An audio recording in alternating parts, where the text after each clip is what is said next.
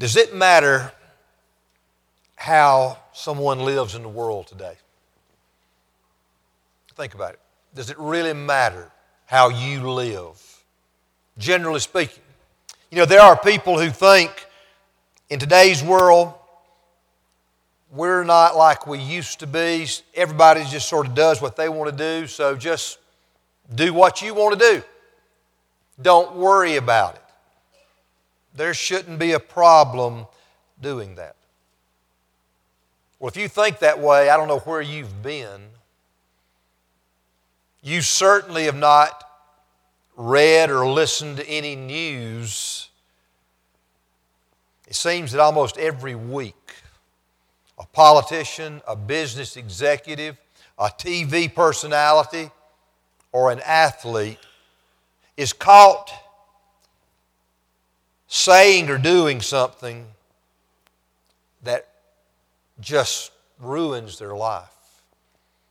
Some of you, most probably in here, know some of this. A state senator in Florida forced to resign this past week for his outburst, at some of his colleagues, racial slurs, just hard, tough things he said. And the outcry was such, it mattered. He's no longer a state senator. Bill O'Reilly, number one show on Fox, forced out. No more the O'Reilly factor.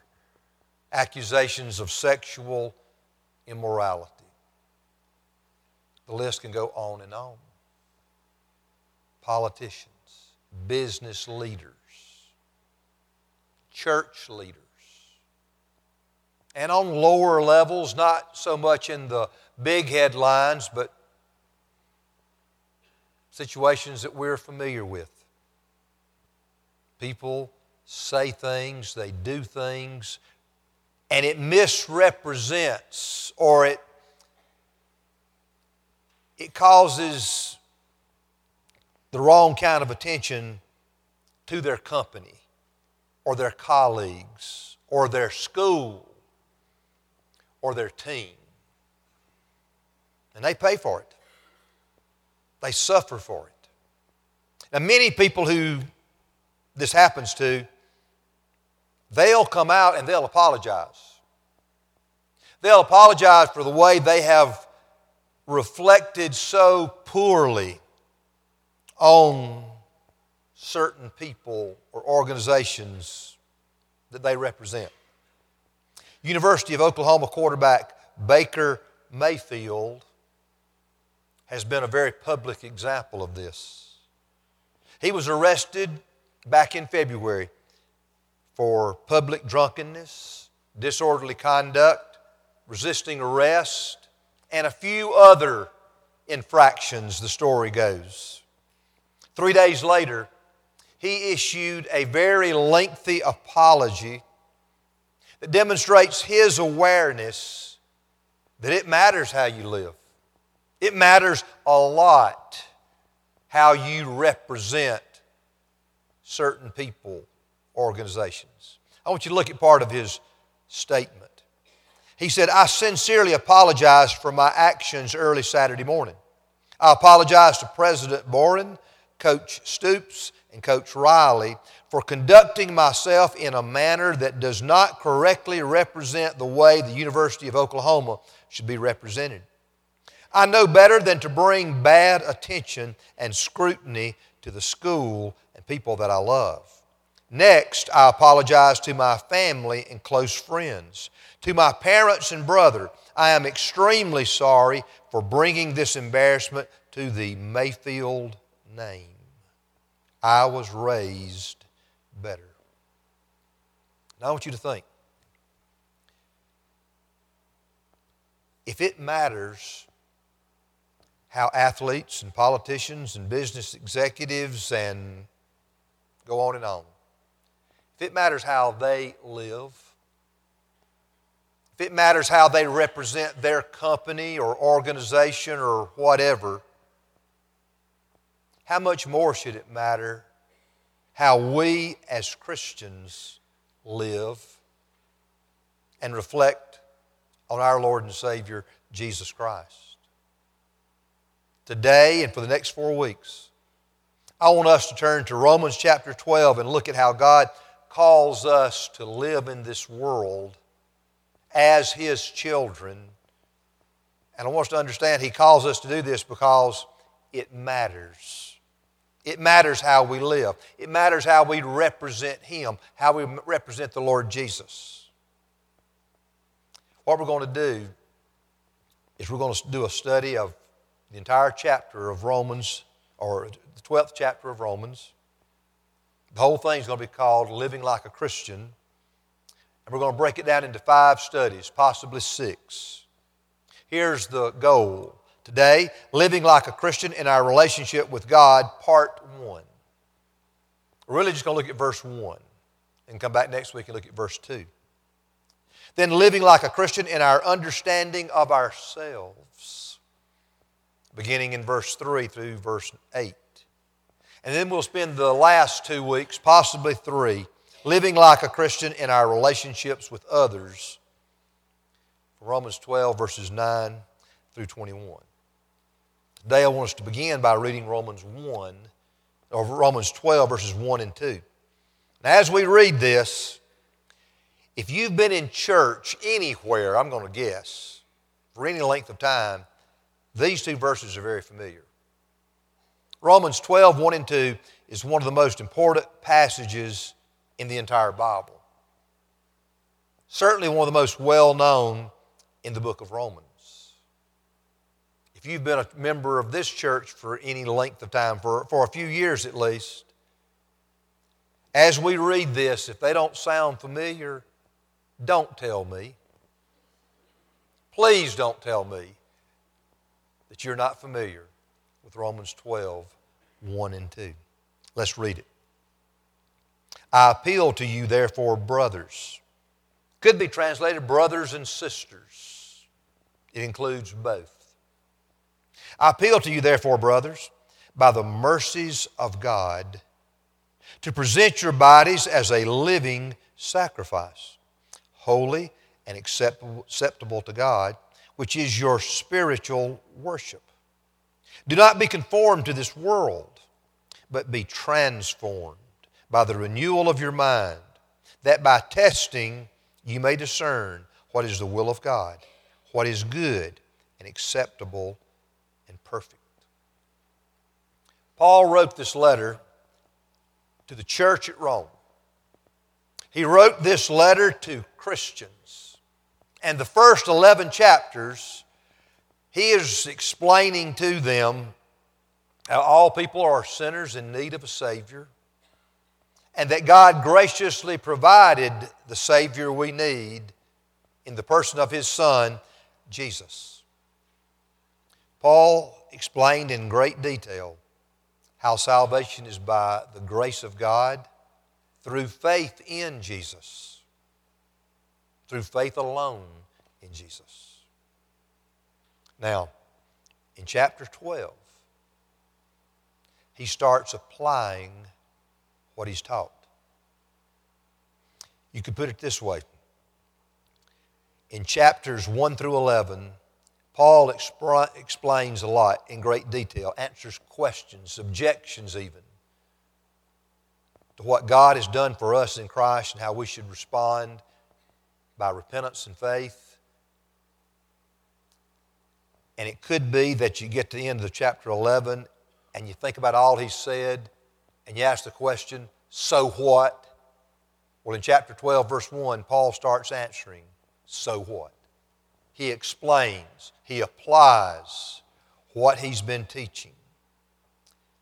What he's going to do is tell us how we need to respond to what God has graciously and mercifully done in our lives. And he's going to say that we need to respond by making a commitment of our whole lives to God. That's how we demonstrate we're God's children.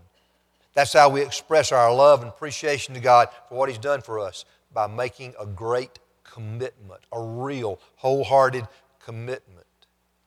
But I want you to understand that word commitment is falling on hard times. We live in a day where we don't like to make commitments. A lot of people won't make a commitment to somebody or something next week. But commitment is not a bad word. Now, sometimes it's just not everything that it's cracked up to be. For an example, there's a such thing as a try your hardest because you've got to do it kind of commitment. That's the kind of commitment where you go to the doctor and he tells you you've got high blood pressure. Your blood sugar levels are too high. And what you've got to do in order to avoid going on medication, what you've got to do maybe to avoid becoming a diabetic or having a stroke, you've got to lose 30 pounds. And so you think to yourself, well, I don't want to have a stroke. I don't want to be a diabetic. I don't want to have to take medication. So I'm going to lose the weight. And I'm going to make a commitment. But I absolutely hate the thought of dieting, of exercising, of doing all I've got to do to lose that weight. Yes, I want to do it. Yes, I want to make a commitment. But I'm going to hate every single day that I don't get to eat what I want to eat, and every single day that I have to run where I don't want to run, do what I've got to do that way. That is not the kind of commitment that God is calling us to make in verse 1. I want you to get out of your mind any kind of coerced, do your best even though you don't want to kind of commitment. I want you to look at what kind it is. Number one, our commitment to God is based on a loving relationship with Him. The first place that we begin as we think about the commitment He's calling us to make, it is based on a loving relationship with Him. Look at verse 1, the first phrase. I appeal to you, therefore, brothers, by the mercies of God. This is not really a command command. Paul is urging, strongly encouraging these people that he calls brothers and sisters. It's like he's saying to them, I'm urging you, I'm encouraging you It's strong. He's an apostle. He has the authority to do that. It's the Word of God. We ought to do it. But Paul is making the appeal because it's something based on the mercy of God, the mercies of God. Look at the word therefore for a moment. That recalls what Paul has been describing verses 1 through 11, which can be summarized the mercies of God or the merciful acts of God in providing for our salvation. Paul is trying to motivate us, trying to motivate those people originally and us today to commit ourselves wholeheartedly to God by pointing out to us what God has so mercifully and graciously and lovingly done for us. This is positive motivation. Paul's already pointed out in this letter first 11 chapters, how God has, from His own initiative, from His own love, from His own grace, chose us to be His children through faith in Jesus. Paul has explained how God has called us by His grace to enjoy the privileges of being His children being able to call him Heavenly Father. God has shown us, or Paul has written here about what God has done in offering us, giving us salvation as a gift that we receive through faith in Jesus. But Paul has explained while that gift is free to us, it was very costly to him. He sent his son into this world to actually die a horrible death on a cross, but to die as our substitute, suffering the punishment that our sins deserve, that we deserve. And God offers forgiveness, wiping the slate clean, a new start, a new life. God offers eternal life as a gift through faith in His Son, Jesus. Now, if you have received that gift, if you truly know Christ as your Lord and Savior, I want you to think about what God has done for you, and He didn't have to. He was under no obligation. But I want you to know that God has forgiven you. God has, in His sight, made you new. God has put His Spirit in you. God now thinks of you as His son or His daughter. You are His child. And God promises to be with you and take care of you every step of the way in this world. That doesn't mean life's going to be easy by no means. But God promises to be with us, to never leave us nor forsake us. Sometimes He'll just have to carry us through a situation. And God promises not only to be with us in this life, but to bring us into His real presence after death, where we will enjoy eternally, where we will enjoy eternity in heaven with Him and with all of His people. So the idea is when Paul says, I appeal to you, therefore, brothers, by the mercies of God, the idea is in light of God's great mercy and grace and love, all this he is calling us to willingly commit ourselves to Him and live the kind of life that will honor Him, that will please Him. And there's other things in Romans that tell us it'll be the most satisfying life that we could live as well. It matters how we live in this world. God really wants us to live like His children, to have a right kind of relationship with Him. And to have a right kind of relationship with Him day by day, it requires that we commit ourselves to Him. But understand, He's calling us to commit ourselves to Him because He's the one who loves us more than anyone could. He's the one who's already done for us what no one else could do and will for all eternity do for us. There is no greater one than Almighty God and His Son Jesus Christ, who is for us, who is with us. There's no greater one or greater thing that should motivate us to want to say, Lord, I am yours. I am committed to you, to your way, to your will.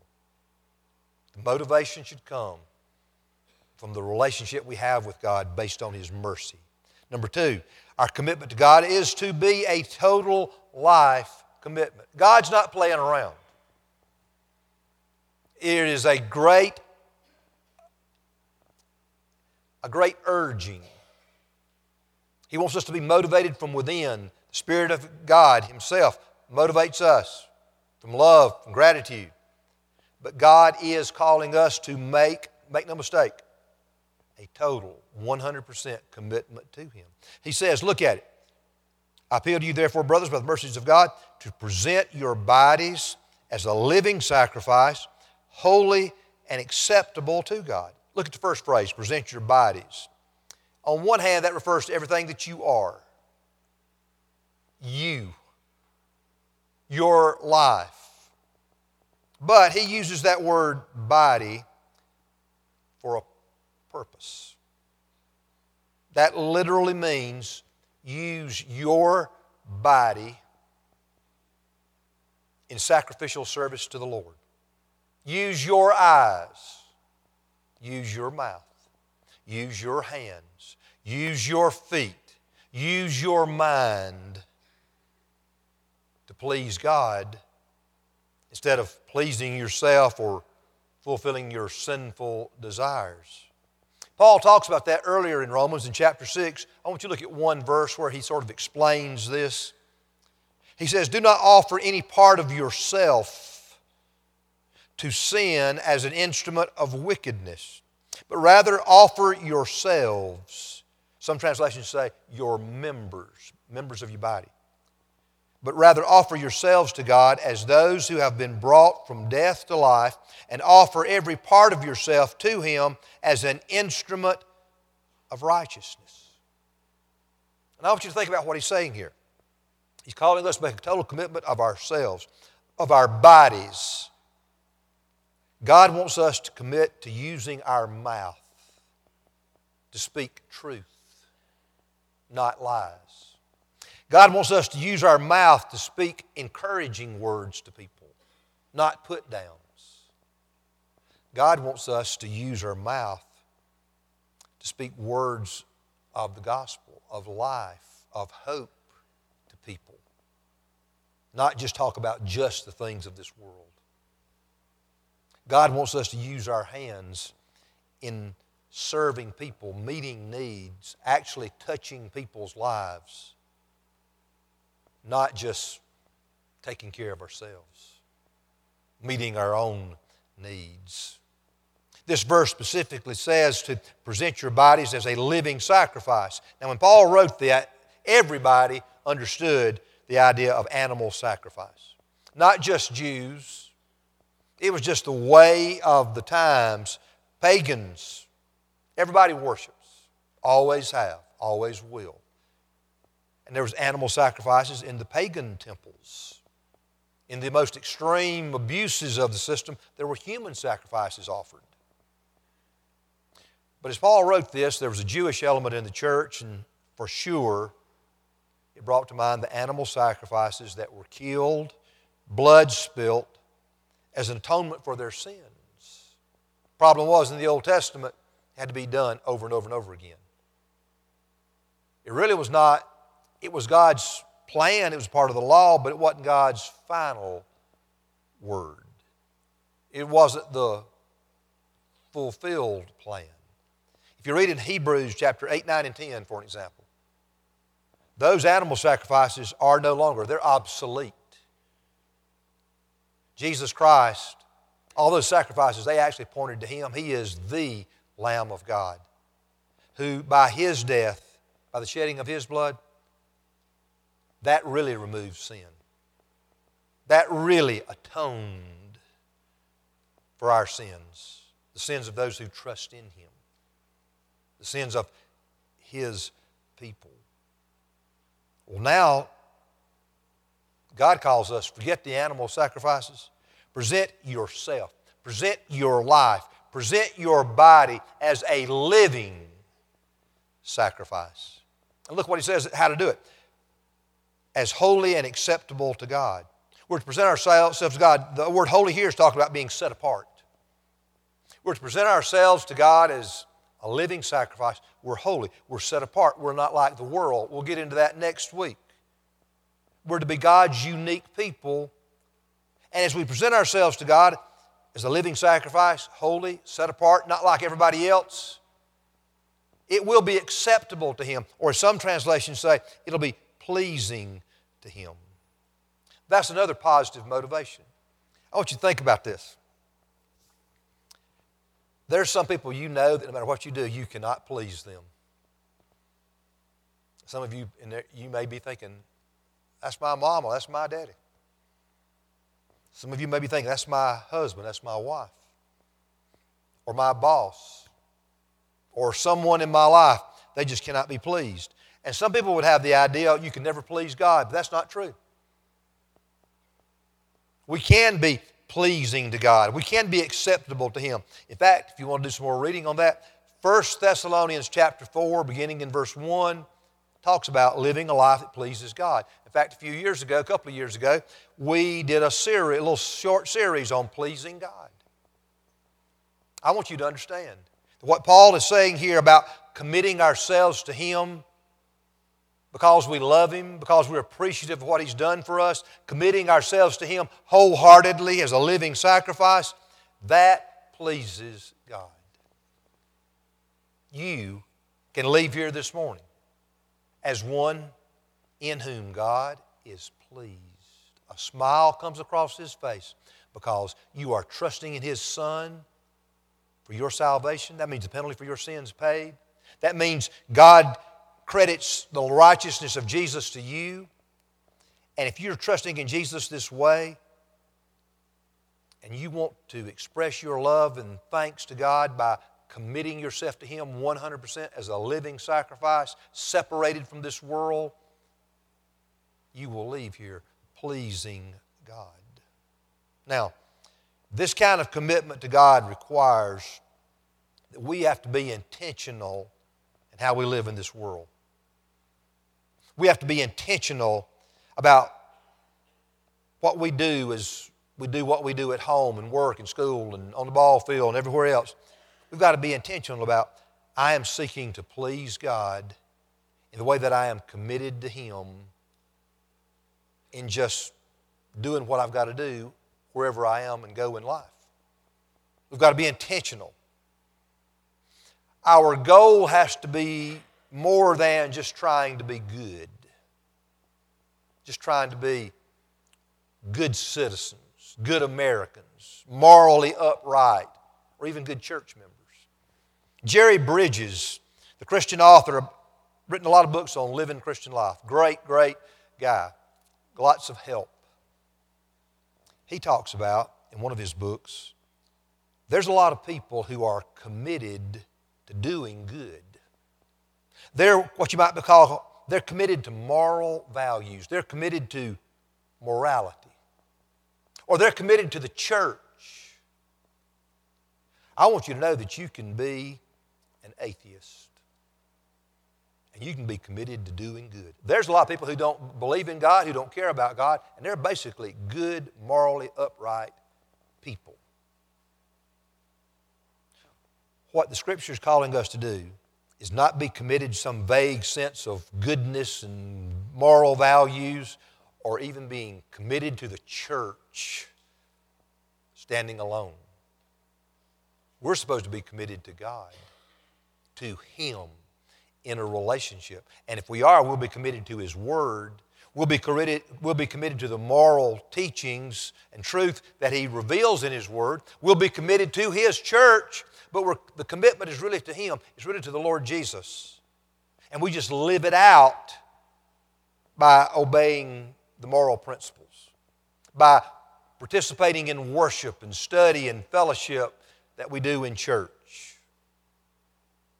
Now, this commitment to honor God and please Him, you know this kind of devotion cannot be forced.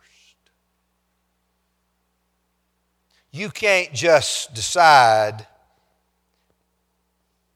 I'm just going to do the best I can and be committed to God this way.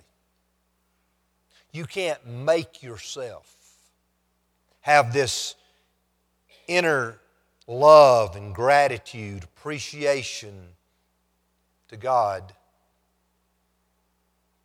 for what He has done for you and saving you. You can't do it. This will only come from a heart that has been changed, from a person who's been changed by the Spirit of God. This can only happen in the life of a real Christian. This is one way to tell if you have a real relationship with God if you think to yourself, I don't really have a clue what you're talking about this morning, this idea of having a relationship with God, having this inward motivation to love Him and show thanks to Him because of what He's done for me. If you say, I don't understand that, I want you to understand, you, I just don't see that you could be a Christian possibly. Because if you're a Christian, the Spirit of God lives within you. If you're a Christian, you understand what God has done for you in sending Jesus. You understand the forgiveness. You understand the freedom. You understand His love. You've experienced it. And there's something within you that causes you to want to express your love back and show Him your gratitude by the way that you live. Now, you don't always do that, and no one does. We still have this sinful nature that we have to battle some days I just want to please me more than God. You know that. But you also know, if the Spirit of God lives within you, that it's He who gives us the desire, the ability to want to be committed to our Heavenly Father for these right reasons. Let's look at one more thing. Our commitment to God makes sense if we are His children. This, whole, this call to wholehearted commitment to God is not something fanatical, unrealistic that Paul just made up because he was a fanatical, unreal kind of guy. No. It makes sense. Look at the last phrase here. He says, which is your spiritual worship. Or in the footnote of the ESV, which I'm reading from, it says, it is your rational service. New American Standard says, which is your spiritual service of worship. The Net Bible, New English Translation, says, which is your reasonable service. What Paul is saying here that this call to commit yourself to God as a living sacrifice wholeheartedly, because God's shown His mercy to you and you love Him, you just want to do this because you know it'll please Him. Paul is saying that this is reasonable service. This is rational worship. It just makes sense if you know who God is and what He's done. It's not fanatical, it's not over the top, it's not crazy at all. Now, I want you to think with me. This call to commitment is a call to, it says here, to worship God, which is your spiritual worship, which is your reasonable service service of worship, whatever you want to say. I want you to look with me at what Doug Moo, New Testament commentator, how he explains this idea of our commitment to God being an act of worship or worshipful service. Look at it. He says, Worship is the way we live, not what we do on Sunday morning. Now, he goes on, I'm not going to do it because we don't have time. But he talks about what we do on Sunday morning is corporate worship, and it matters how we worship.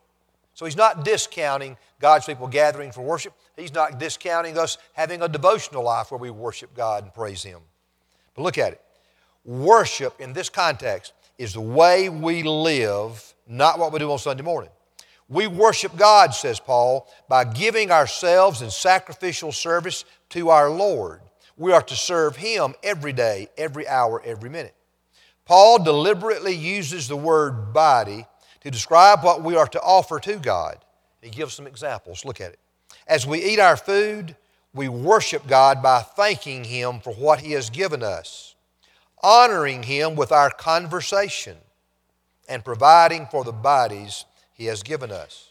As we sweat on the treadmill, we worship God by seeking to be good stewards of the body He has given us.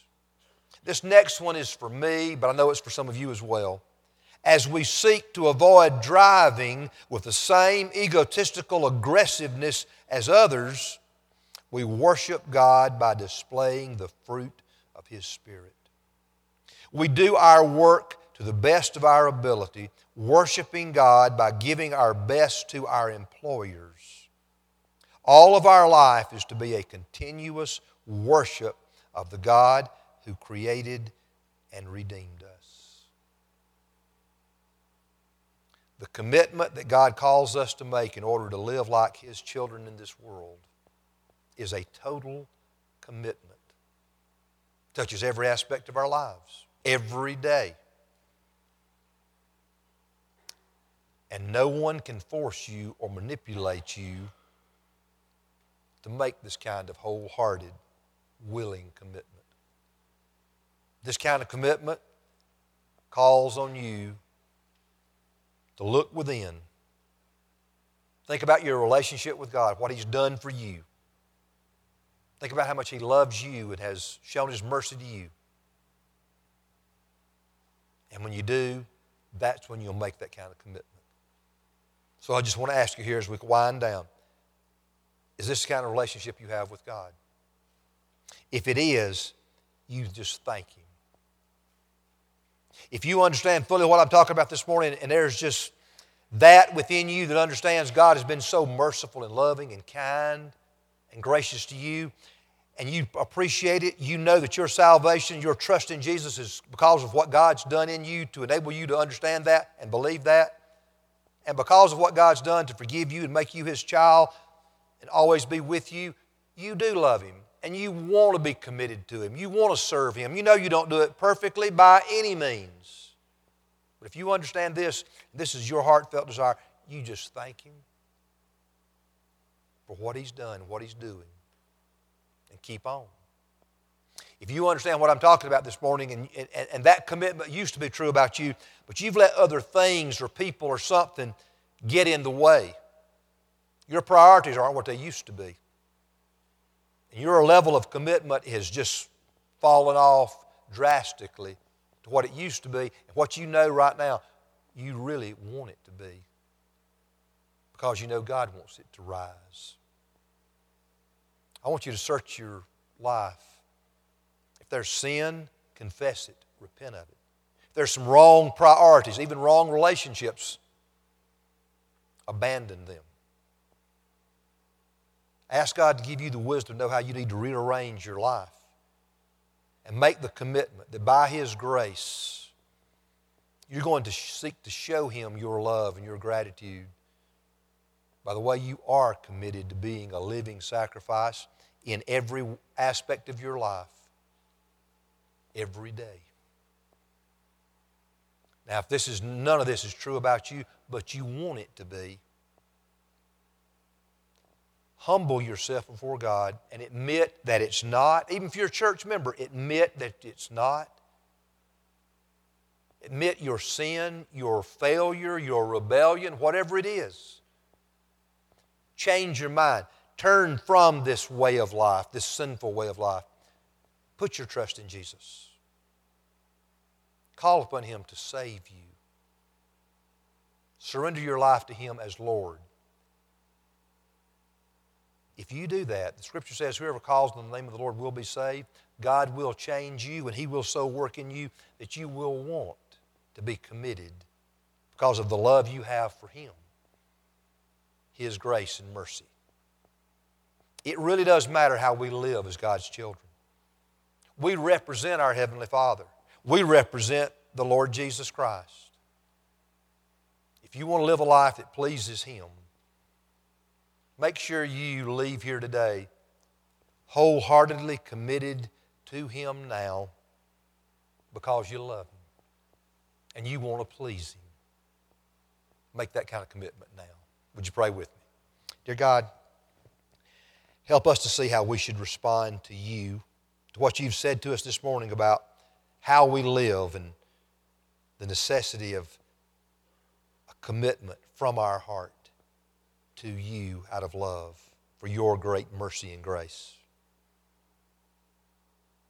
Show us, help us to make the kind of commitment you want us to make. And in an attitude of prayer, do that. If I could pray with you, I'm happy to do that here at the front. But let's just listen to the Lord and obey Him as He speaks to us from His Word and Spirit this morning.